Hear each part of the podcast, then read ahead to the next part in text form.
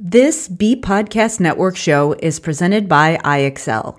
Loved and trusted by more than 1 million teachers, IXL enhances your teaching and takes work off your plate so you can make an even bigger impact on your students.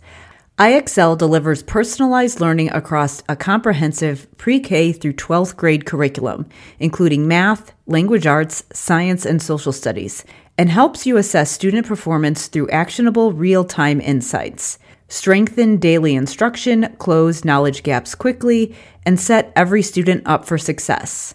If you want to bring IXL to your school, you can learn more at ixl.com backslash BE. That's ixl.com backslash BE. We're proud to be sponsored by MyFlex Learning. MyFlex Learning is a scheduling platform that helps middle and high schools meet the individual needs of all students. Schools can easily create and manage time for flex blocks, activity periods, RTI, therapy, and teacher appointments, and much more. With its built in accountability tool and reporting features, MyFlex Learning solves your challenges around getting kids where they need to be and understanding how flex time is spent. Make your flex time work for you. Visit myflexlearning.com backslash BE to learn more and receive $500 off the first year. That's myflexlearning.com backslash BE. This is Dr. Karen, and this is the Are They 18 Yet podcast, where I help parents raise independent, self sufficient kids without sacrificing their own identity and sense of purpose. I'm here to share practical day to day solutions for raising kind, successful, well adjusted human beings and actionable advice for supporting systemic changes so we can make this world a more inclusive, accepting place now and for future generations.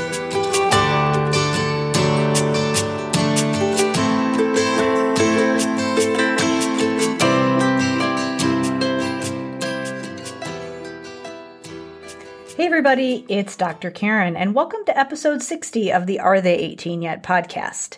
In this episode, I am really excited to invite special guest Dawn Barclay to discuss traveling with autistic kids.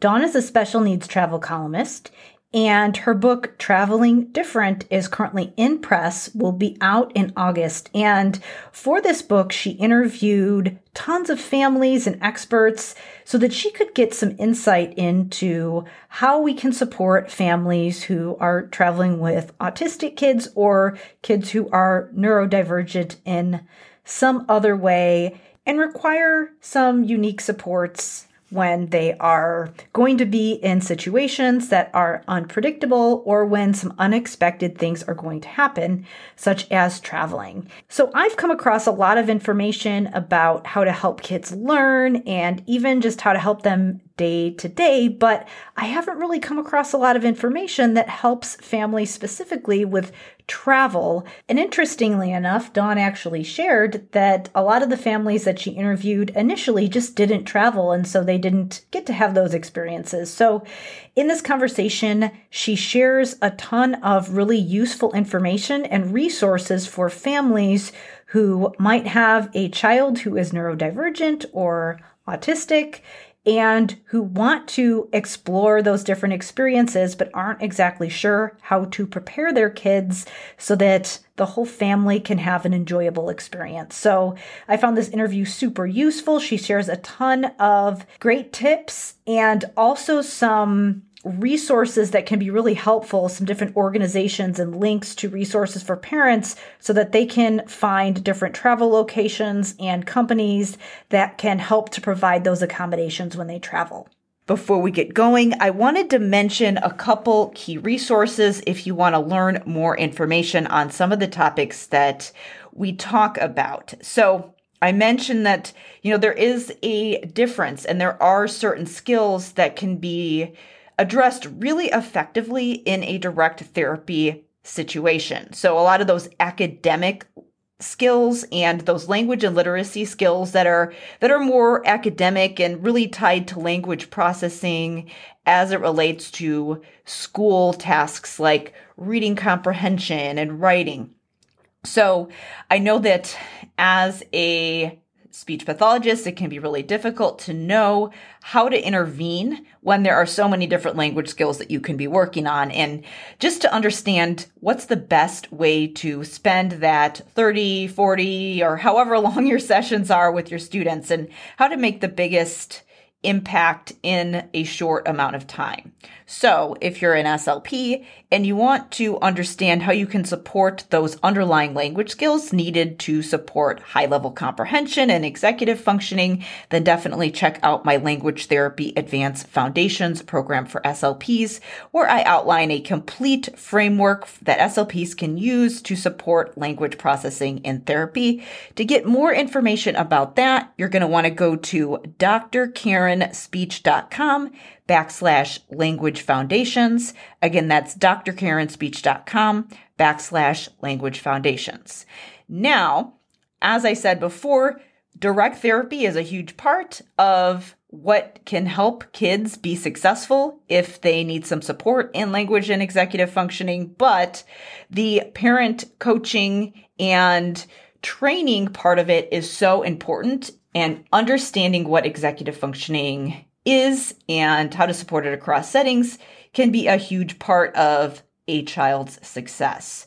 So I actually, as I'm recording this episode, am in the process of totally reworking my programs that are designed to help support executive functioning. And then also what I used to refer to as social skills or pragmatic language, what I'm now referring to as um, I like to call it social problem solving or executive functioning applied to social situations because I think that is a more accurate way and a more effective way to help kids be independent. So I did just want to make that announcement that I am working on revamping that and there will be more information coming soon on that. But if you wanted some information about executive functioning, then definitely check out my parent guide. Um, that'll help you out in the meantime. And to get that guide, all you need to do is go to drkarendudekbrannon.com backslash parent guide. Again, that's drkarendudekbrannon.com backslash parent guide. So now please enjoy this interview with Dawn Barclay.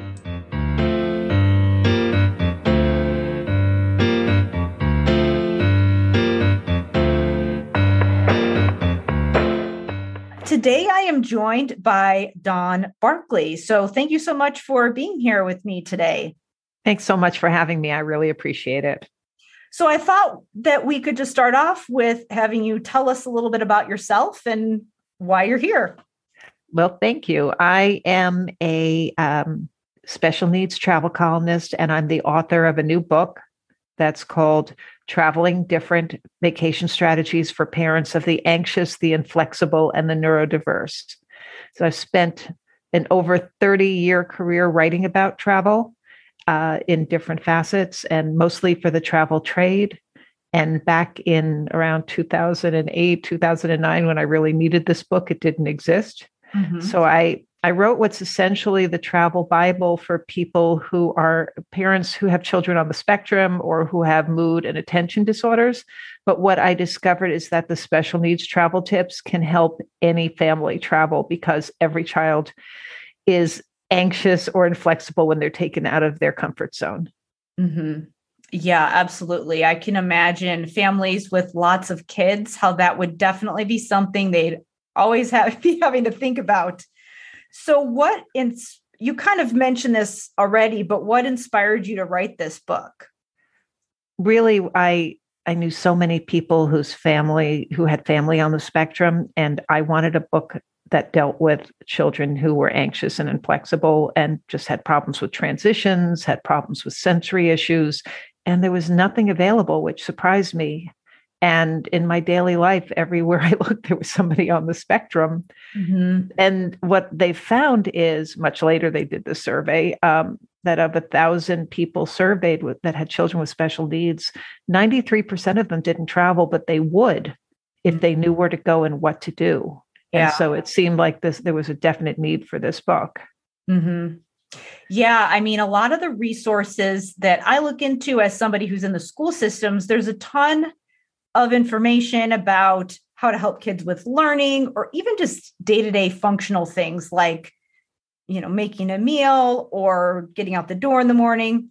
Those are definitely things that are still challenging but there's information out there about that. I don't see a lot of information about how to travel. Um, yeah. yeah that's yeah and obviously that's unfortunate that a lot of families feel like they can't travel because of you know whatever reason. Um, so you mentioned that there you know that you know a lot of families who really needed this information what are some common things that were coming up or common scenarios that were coming up for some of the families that you knew or that you were in contact with uh, well and also of the families that I've interviewed for this book, mm, because this okay. is not my story. It's it's hundreds of interviews of, of different professionals and parents and people who specialize in uh, travel for those who are on the spectrum. Uh, there was a lot of fear. What if my child has a sensory meltdown while we're away? What are people going to think? There was a lot of worry about what are people going to think. Yeah. And so I have a whole section in the book about how people are handling that. And most of them are saying, I worry about my child because that's the only thing that's really important. And getting that child calm, getting him or her to a quiet area, giving them sensory tools, um, or like fidget toys and things mm-hmm. like that, whatever it's going to take. And then I'll worry about the people around. Some of them have have told their children they, they, they've really worked with their children so their children accept themselves. And mm-hmm. so one of them had a child that'll go up to somebody who might be staring and say, Hi, my name is so and so, and I have autism. And look, I flap my hands when I'm excited. See, with a big smile on her face. Mm-hmm. And and that's how she's like totally okay with herself and and the people probably get a lesson as well uh, mm-hmm. people have come to terms with how to handle this and the fact that people will be looking on and can be some somewhat insensitive at times mm-hmm. um, they just go over and sometimes explain what the child has the issues the child has and, and they feel that traveling is an opportunity to educate the onlookers as well as teach their child about the world so it yeah. works both ways Mm-hmm. So that was one fear. Another is what to bring along, how to make the hotel room as much like home as possible, how to feed the child, especially if the child is a finicky eater. Mm-hmm. Things like that are addressed throughout the book. Mm-hmm.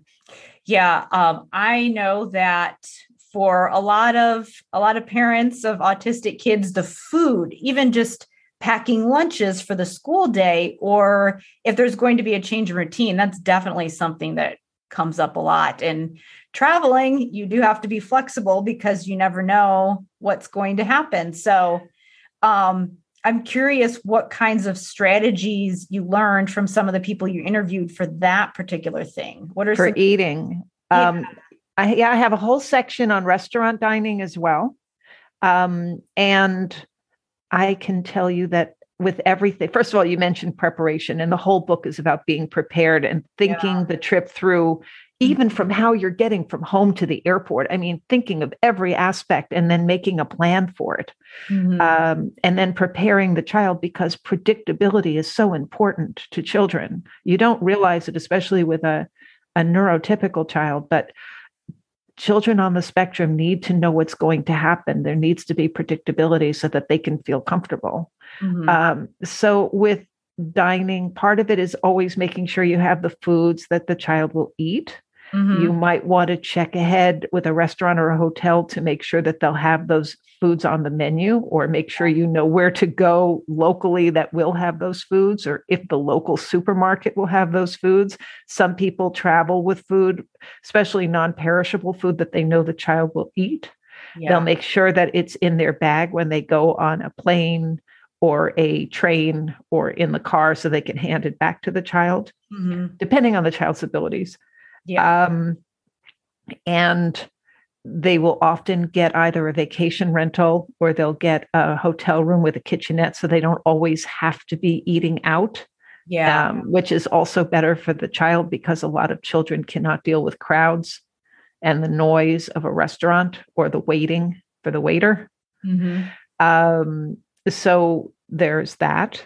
And just in just the preparation of some of the people will take the child locally to restaurants and try different foods before they go on an expensive trip so the child has a frame of reference for what a restaurant is like.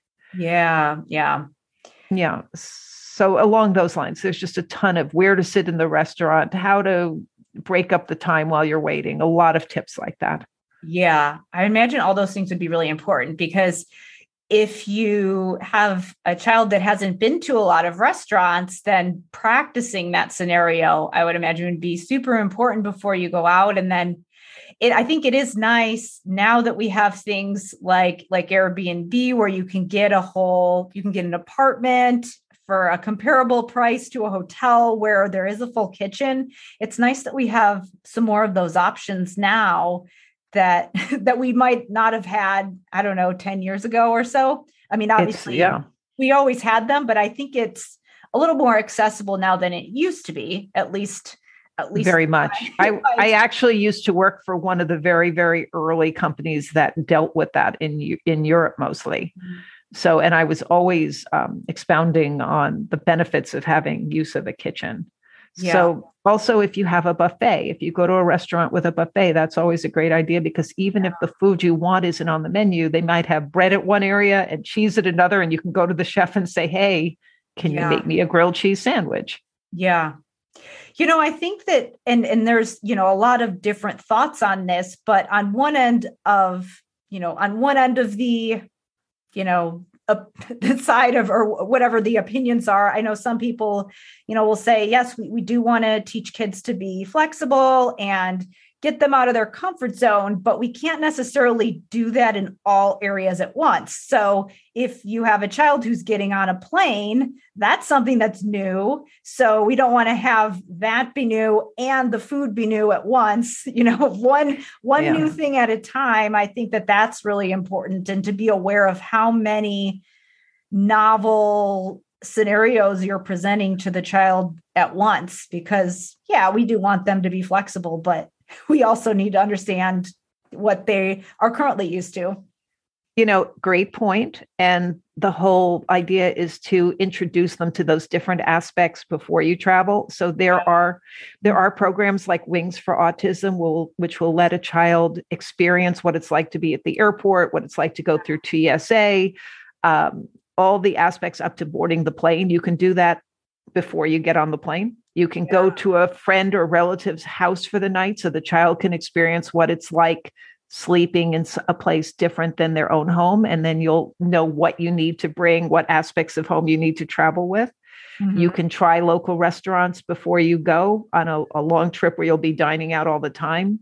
So you can experience each of those things and create a frame of reference for the child at different times before you leave. You just need the preparation time. Yeah, for sure. And I imagine that um, the planning on the on the adults end is going to be so important here.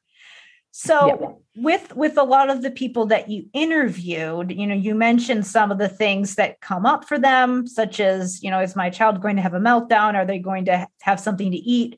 What are some things that people tend to do wrong or some areas where people have been misinformed on this topic in your experience based on what they shared?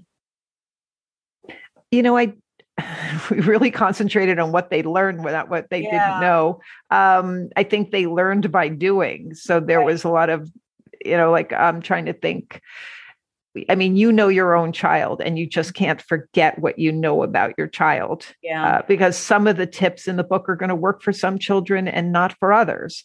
So what what did they learn wrong? I mean, one one mom had planned an afternoon at a pool before they were going to drive home, and she really forgot that her ADHD child was sort of like the king of the family and got the other two kids were really happy in the pool. And this kid was like, okay, enough of that, let's go.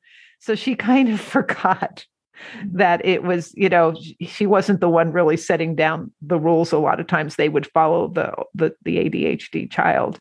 Another parent learned through experience that the first day of a camping trip really has to be a day where they're decompressing. They can't expect to do anything except for travel on that day and sort of relax afterward. Mm-hmm. So they add a day onto their trip. Mm, um, yeah. Another parent learned uh, with an RV trip that the child felt a little claustrophobic in the RV. So they broke the trip up and stayed in a hotel on the way to their journey. Yeah. Some people discovered that, again, with a long plane trip, maybe break it up mm-hmm. and get off the plane and overnight someplace so the child isn't stuck on a plane for like 10 hours. If they're going to say from New York to Honolulu, maybe you break it up in LA or San Francisco. Mm-hmm. Um, so those are a couple of the things people learned, and they were pretty honest about. Well, this is this is what happened, and this is what we learned. Mm-hmm. So really, it's not that people were doing things wrong per se. It's just that your initial plan might not be the thing that that ends up working you might have to modify it and be flexible and then use that information the next time you travel so that you can yeah. be more successful yeah so, it's a constant learning experience. Like for example yeah if if you're going on a beach vacation and your child has never experienced sand you might want to get some sand from a craft store and put down a tarp and some sand and let the child walk on it. So mm-hmm. it's not a new sensory experience. If you're traveling from florida to alaska and your child has never worn several layers of clothing at once maybe ha- try that at home 1st mm-hmm. so that they're used to it. It's all about giving the child a frame of reference. Yeah for sure so, the next thing I was going to ask, and you have mentioned some things that I think would be helpful, you know, just dealing with unexpected situations, because that's inevitably going to happen when you travel. So, obviously, you can plan as much as you possibly can. You can give your child as many experiences as possible before the trip. But even if you do all of that, there are going to be things that come up because that's just something that happens when you travel. So I'm curious what some of the people did when those inevitable, unexpected little bumps in the road happened where things didn't go exactly as planned. Okay. Well, one father said he took his son to Walt Disney World. Mm-hmm. And um, he's great about showing videos ahead of time of the the rides so the child would know what was going to happen and you show videos ahead of time of the um, the hotel and the airplane as much as the child can experience from videos or reading yeah. books about travel with their favorite characters i list a bunch of books um, he did not anticipate that the child would be insisting on ice cream at nine in the morning mm. and apparently at disney they don't start serving the ice cream until 10 yeah. so the child had a massive meltdown and he didn't know what to do. And he ended up calling his travel agent, who was a, uh, an autism specialist. And uh, that agent was able to tell him what area in the park would be quiet for, you know, for sensory mm. decompression. Uh, and where the child could play in a quieter playground. And um, that helped. He also learned, and, and, a number of parents mentioned this, that you can't do everything at once. Mm-hmm. So pick one or two or three things that day that you're going to do and deal with the fact that you can't get everything done the way you used to when before you had kids. Yeah. And so he was saying, I can't tell you how many times we were at restaurants and my child would like fall asleep in his soup. we had to lift his head. Yeah. Yeah. So, uh, or he would fall asleep on on my my mother in law. So, I mean, half the t- another mother said half the pictures are the child sleeping in a backpack at age nine as as we were carrying him around. So we learned the hard way yeah. um, that those are things that we can't do. Mm-hmm.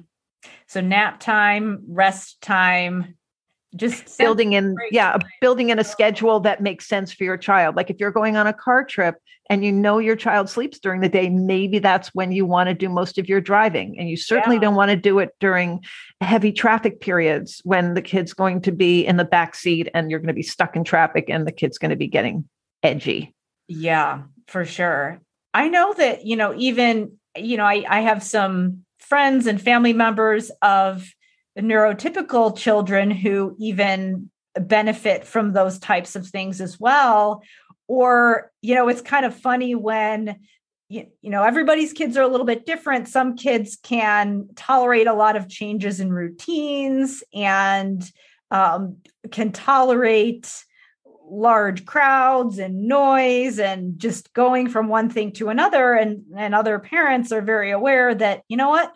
My child needs a nap. If I don't give them a nap, then it's not going to be a good day for anybody. And so I always think that's really interesting when I've just seen some dynamics play out where, you know, people are thinking, you know, why why do they need to go back and take a nap? And it's like, well, they probably know their kids.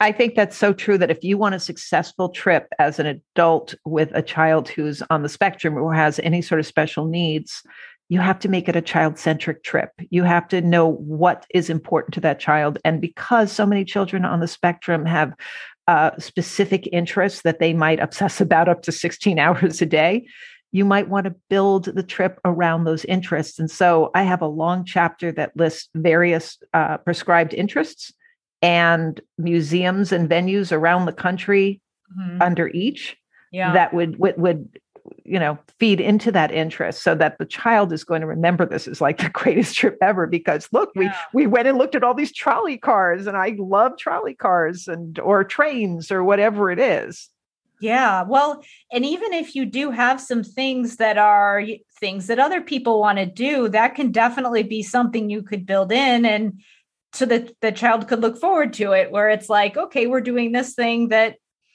your brother or sister wants to do now but we're going to be able to go to you know whatever it is uh, yeah. afterwards so that there's a little bit of uh they can learn that that other people can have their time too but they have that time to look forward to i imagine that would be so important for pacing and just you know yes. through the day absolutely and I don't know about you, but uh, after Disney, I like a nap in the afternoon. That's uh, I don't know how yeah. people can power through that whole day. no, it's so hot, and I will say that there are um, there are nanny services mm-hmm. specifically mm-hmm. for theme parks where you can and and many of them have special needs experience, so you might bring another pair of hands along. Yeah, for sure. And I think um, that's interesting that you mentioned the, you know, the father who had to find the location in the park where where the child could wind down and kind of reset. I think it would be important to know who are my people I can call to if I have a question or if I have something that comes up. I would think yeah. that you might have a list of list of emergency contacts. yeah, it's true that um, anybody who uses a, a, CATP, a certified autism travel professional, they're going to have somebody like that. But oh. they might also want to call ahead and see if there are any organizations at their local destination that deal with the population because they'll give tips too mm-hmm. and, and make those calls in advance yeah. Uh, all that all that reference material is good. I mean it's important to note that there are also certified autism centers and other autism friendly destinations whether they're uh, attractions or museums or hotels. I wish there were more restaurants but there's a couple of restaurants and i list as many as i can. These things change often mm-hmm. but uh, they'll also have maps and sensory guides available for parents so that you'll know in advance where you can go yeah. for for to to to decompress. And do you have all of these things that you're mentioning? Are these in your book? Yes, and okay. but they this drives me crazy because I'm so obsessive, but they change so frequently that I up to the moment of publication, I've been changing things with my with my editors and saying, wait, don't do this because you know now there's a whole new list of of certified autism centers and I want to make a change so it's as accurate as possible. So yeah. it is accurate as of like yesterday, uh-huh. but but things keep coming up and so I'm I've got a blog under the travelingdifferent.com name and I'm putting all the updates in there so I'll be able to keep accurate and people can check that to see yeah. updates on the book and anything else that's new like the azores are coming up with a whole new initiative dealing uh, with uh, changing things so that they're more um, they're more accessible and yeah. inclu- inclusive. And so I just wrote a whole story of that for Insider Travel Report, and I put it on my blog. So it'll be up to date that way. Okay, great. Yeah, so at least they can get some starter some information that about the names of these these organizations but then get some more updated information i'm sure you have some of these links in your book as well. Oh, tons. And there's also a list of all um, all the certified autism travel professionals that contributed to the book are listed. Okay. And then uh, a way to find out others that may not have been interviewed for the book but exist. yeah. So, uh, yeah, anything you want. I couldn't cover every museum, but there's a link to like 600 other museums or, you know, everything. I'm, I'm a nut about research. So anything I could do to make it easier for people is there. Yeah, well, I'm sure that sounds amazing. I think that would be so helpful for so many people. So, I'm curious, like all of these things that you are mentioning, like these these places you can go and are definitely things that parents can do to make sure that they are prepared as prepared as possible when they travel. What other things just when they're out in public or in a new location what else can parents do to just kind of help advocate for their kids and just make sure that their needs are met when maybe other people aren't ar- who are around them might not necessarily be aware of of the needs Well, you definitely have to be an advocate for your child, and you definitely have to be vocal about what the child needs. And if you're not getting what you want or need, you can go to a supervisor or to a manager and ask for those things. Ideally, you will have arranged for those things ahead of time, or you'll make sure that you're going to a hotel or a museum that offers them. Mhm. I am very clear in the book that even if a hotel or a- an attraction is um, labeled in my book as CAC, which is Certified Autism Center, Mhm. uh, or Advanced Certified Autism Center, there are a few of those, basically the beaches properties, yeah um, oh, okay. or or autism friendly. Call and make sure you understand what that means yeah. don't take my word for it that it's it, because the designations change first of all as i've seen recently. Right. Um, but also just because something's autism friendly and has a sensory afternoon at a museum for example which with low lighting and and less crowds that might be offered only one saturday a month and it might not be the saturday you're in town. Yeah. So you want to do your research, which is why every location that I've mentioned includes a website, includes a phone number. Um, you check before you go. Don't don't just take my word for it, because, Right. like I said, everything changes. Um, there were so many autism centers that maybe did not renew their designation in 2022 from 2021. That does not mean they didn't have great um, certification and training but after covid maybe it was too expensive to maintain that yeah and so they if you call them they'll tell you exactly what their training was exactly what they're going to provide and do that extra step Yeah, because I imagine that not every place who that is certified has what's going to meet your child's needs. You know, maybe the staff, maybe there's new staff that haven't been trained, maybe there's been turnover, different management, or that there might be some other places that aren't certified that might be pretty good. So Yeah. That that preparation would be really important. and I, I do discuss like even if a hotel is not autism friendly where you would want to have the room how to evaluate a vacation rental how to evaluate a campsite to see if it's going to work for your child. Um, again i say the museums for special interest they may not be certified or autism friendly but the fact that they cater to your child is helpful Yeah. and you know because your child has that interest so they may be able to cope with the crowd because they're getting involved in whatever their interest is yeah. uh, you know your child hmm Yeah, I would imagine that some places, even if they don't have the certification, they might be just very accommodating and provide really good customer service, and so they might be able to to help you out. Yeah but the training really helps because then they know how what is needed and i can't say enough for like um, ibcces which is the international board of of credentialing and continuing education standards. They are um, the people who do the certified autism travel professional training and they are the ones who give the certification for the hotels and attractions and theme parks. There are other groups like KultureCity or sensory city um, champion autism network Mhm. so important to see what is that training Mhm. yeah, and what does it mean but i mean if i if i'm a child of someone on the spectrum if i have a child on the spectrum and i have a choice of going to a place that's certified or a place that's not i'm going to the certified location because they've had that special training yeah, that's good to know. Um, I could I could see that would be definitely something that could ease the anxiety a little bit if you know that people have been prepared and trained.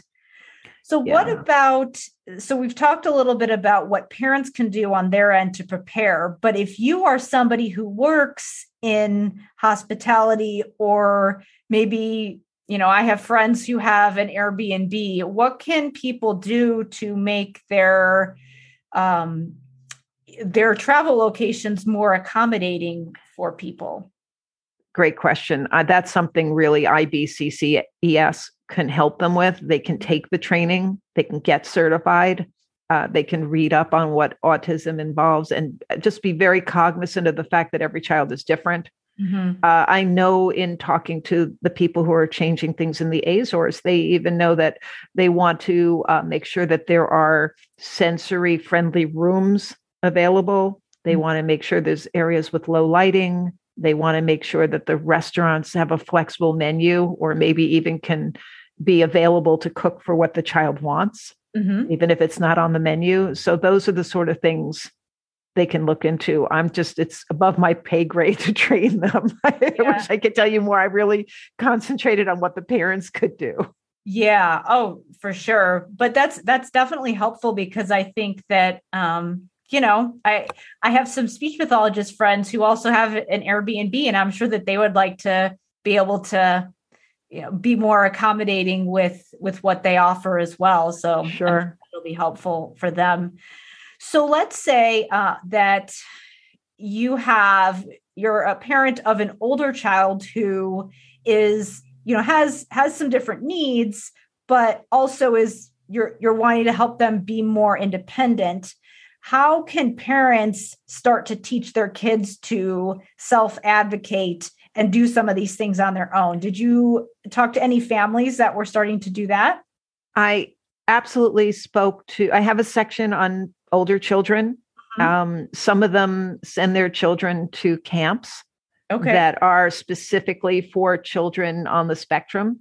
And so I have an interview with one of those camps uh, and describe, um, they describe what they offer. And although there was a group called Wilderness Inquiry, which would help children on different levels and different ages, uh, different levels of ability. So that was uh, interesting as well. And I have a profile of them it, it, actually what was interesting in one of the camps was what they learned was that um, they might go to theme parks because older kids love theme parks mm-hmm. but none of them want to deal with with fireworks on the fourth of july oh yeah that, yeah. that's interesting.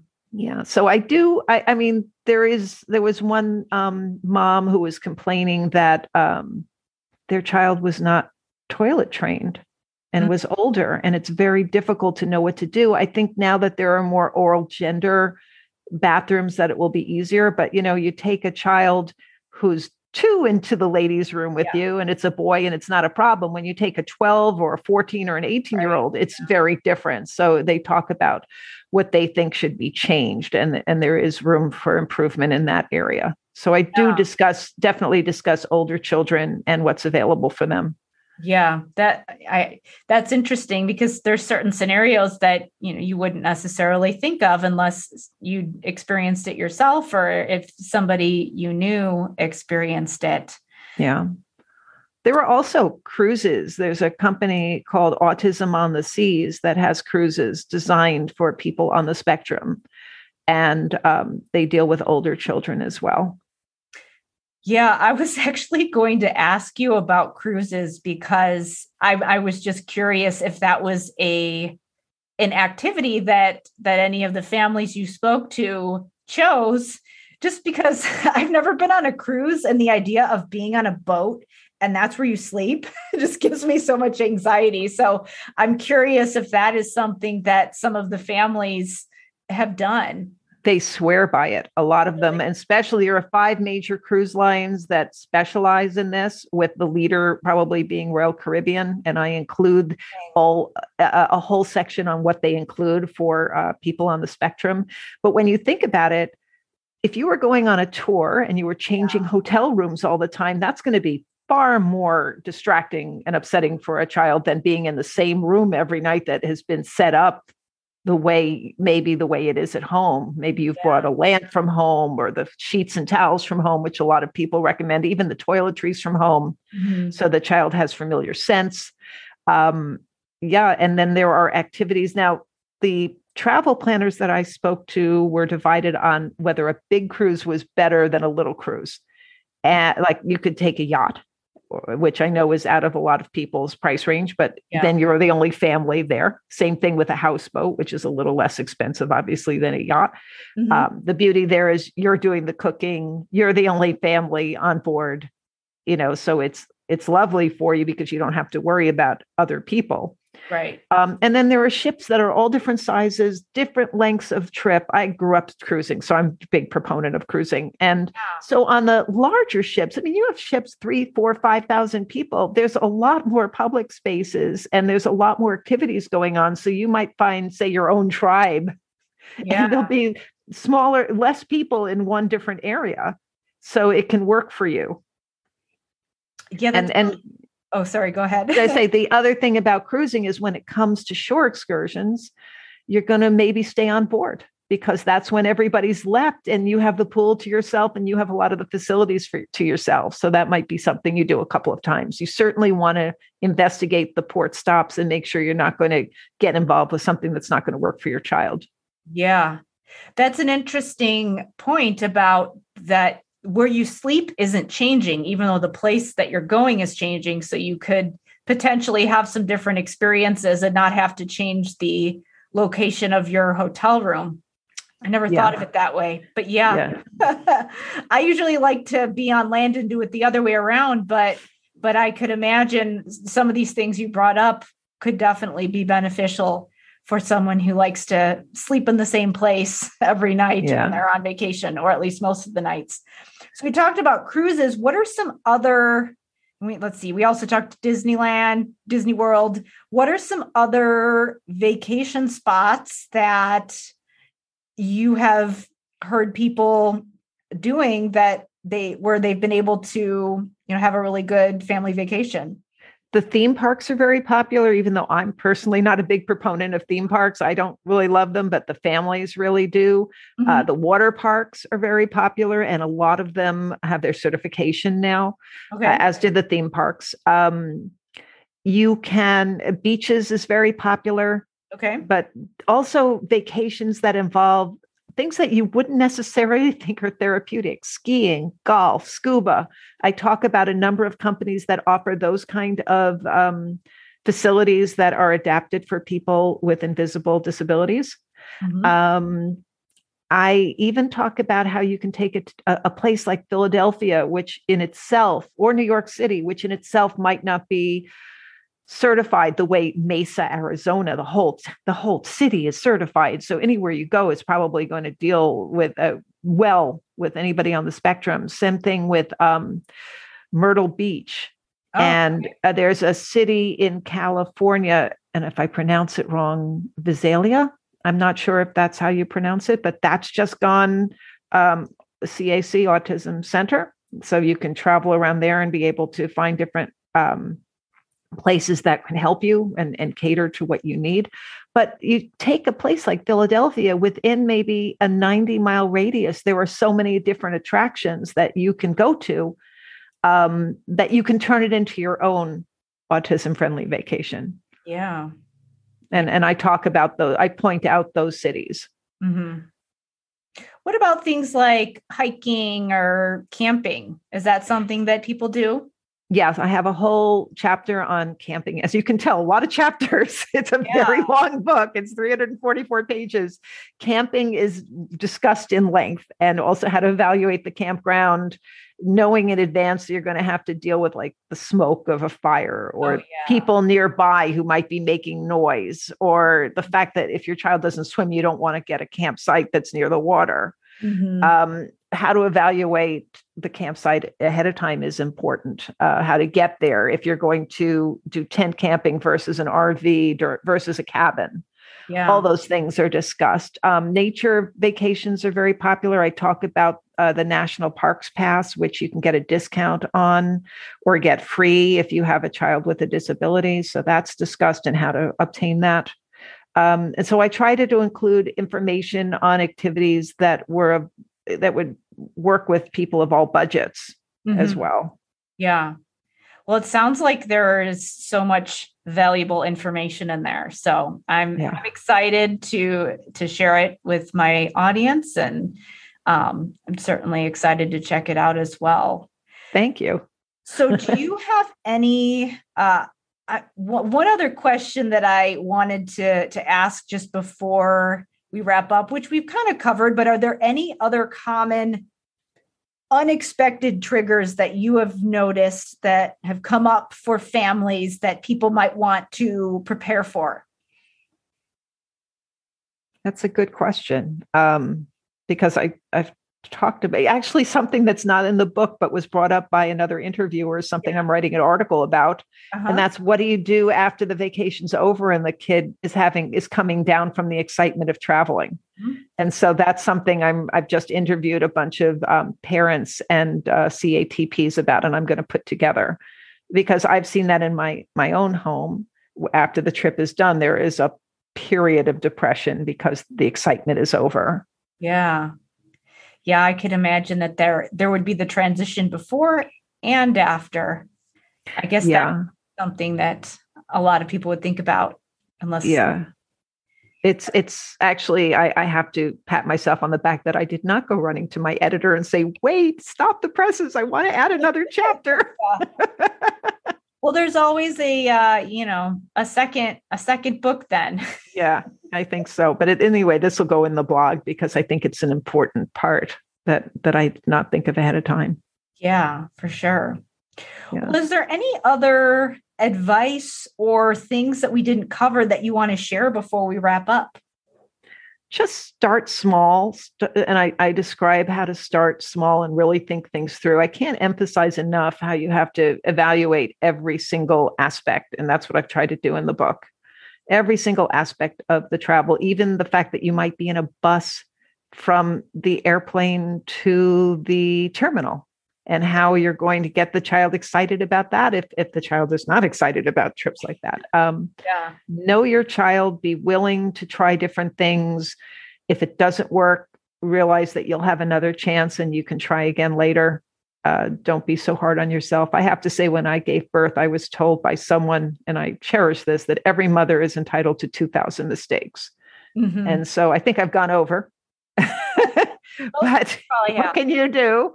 Um, and I think that has to be true for travel as well. I mean, I've offered all these tips in the book, but if somebody who reads it has uh, something else to say, has an, a, a different experience, or an anecdote that I can use in the blog, or just is really happy that I've opened up the world to them, if they would send me an email and let me know their thoughts, that would be very meaningful and I'd appreciate it. Yeah. So, where can people go to find uh, find out more about you and about the book? Well, I'm at travelingdifferent.com. Okay. And the book can be purchased there. I mean, it can't purchase, but I've got the links. It's right. available everywhere. If you Google traveling different and my name, Dawn M. Barclay, you're going to find it in a number of different places. I mean, it's in the regular places like Amazon and Barnes and Noble and Books a Million uh, and the indie stores. I'm really pleased with how the um, the publisher is Rowman and Littlefield, and it's available on their site as well. And they've done a great job of distributing it everywhere. So it can be purchased right now. It can be pre-ordered. Both the hardcover and the uh, audiobook can be pre-ordered. Mm-hmm. You'll have to wait until August 15th when the book is released to get the ebook. Okay. And um, people have organizations they'd like me to speak at, I can do that in person or via Zoom. I'd be happy to speak to them about that. Wonderful. So we will include all of the links to your website for this book in the show notes. And I know that I have a lot of speech pathologists, teachers, parents who would also like to think about some self care for themselves, you know, and a lot of people who like to read good books. So you you write on other topics as well, in addition to this. I write fiction. Okay. this is my first nonfiction book, although I always thought this would be my first book. I I have um, this is my eighth book. So what so, kind of uh, what kind of fiction genres do you have you written before?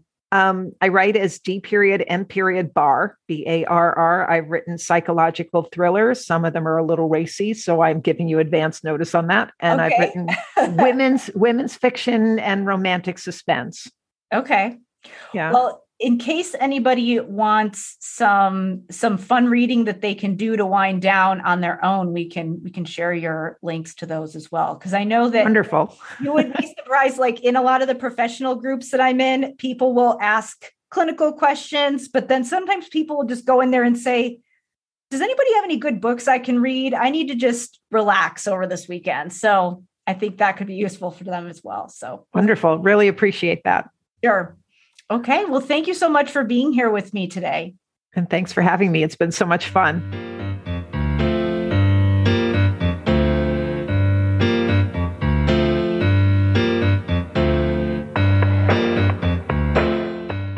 Before we wrap up, I wanted to remind you to check out the show notes for links to Dawn's blog, where you can get information about her book and where you can get some of her blog articles that just share some additional tools and tips for traveling with autistic children. She mentioned some updated links because a lot of the organizations are constantly updating their websites and there's always new information coming out that can help families to accommodate their children when they're traveling. So definitely check out her blog. And then also Dawn is a fiction writer and she's published under the name DM Barr. So you can check out some of her fiction work as well under that name. I also wanted to remind you that if you are an SLP and you want a framework to show you how you can support language processing skills in therapy with a systematic process that shows you exactly how you should cycle through the language skills that kids need in order to be successful in school, including the skills that are going to build high level comprehension needed for reading and writing, as well as the language skills that are going to support executive functioning across settings, then definitely check out my Language Therapy Advanced Foundations program for SLPs. To get more information about that program, just go to drkarenspeech.com backslash language foundations. Again, that's drkarenspeech.com backslash language foundations. And again, stay tuned for more information on my program that will be designed to help professionals support executive functioning across contexts, including academic settings as well as social situations. So that program is in the works, but if you want to get more information about executive functioning now, in the meantime, then check out my parent guide that walks through what executive functioning is and some of the specific skills that would fall in this category. So to get more information on that, go to drkarendudekbrannon.com backslash parent guide and you'll be able to sign up for that. Again, that's drkarendudekbrannon.com backslash parent guide. So, before we wrap up, I wanted to remind you if you know anyone who would benefit from this information, feel free to share this episode with them. And also, it always helps us if you leave us a review on Apple or Spotify or wherever else you listen to your podcasts. So, thank you again for listening, and I will see you in the next episode.